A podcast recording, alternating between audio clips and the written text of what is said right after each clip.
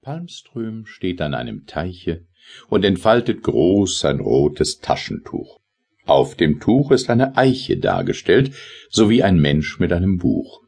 Palmström wagt nicht, sich hineinzuschneuzen. Er gehört zu jenen Käuzen, die oft unvermittelt nackt Ehrfurcht vor dem Schönen packt. Zärtlich faltet er zusammen, was er eben erst entbreitet, und kein Fühlender wird ihn verdammen, weil er ungeschneuzt entschreitet. Das böhmische Dorf.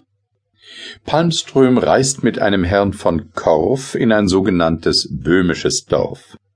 Unverständlich bleibt ihm alles dort, von dem ersten bis zum letzten Wort.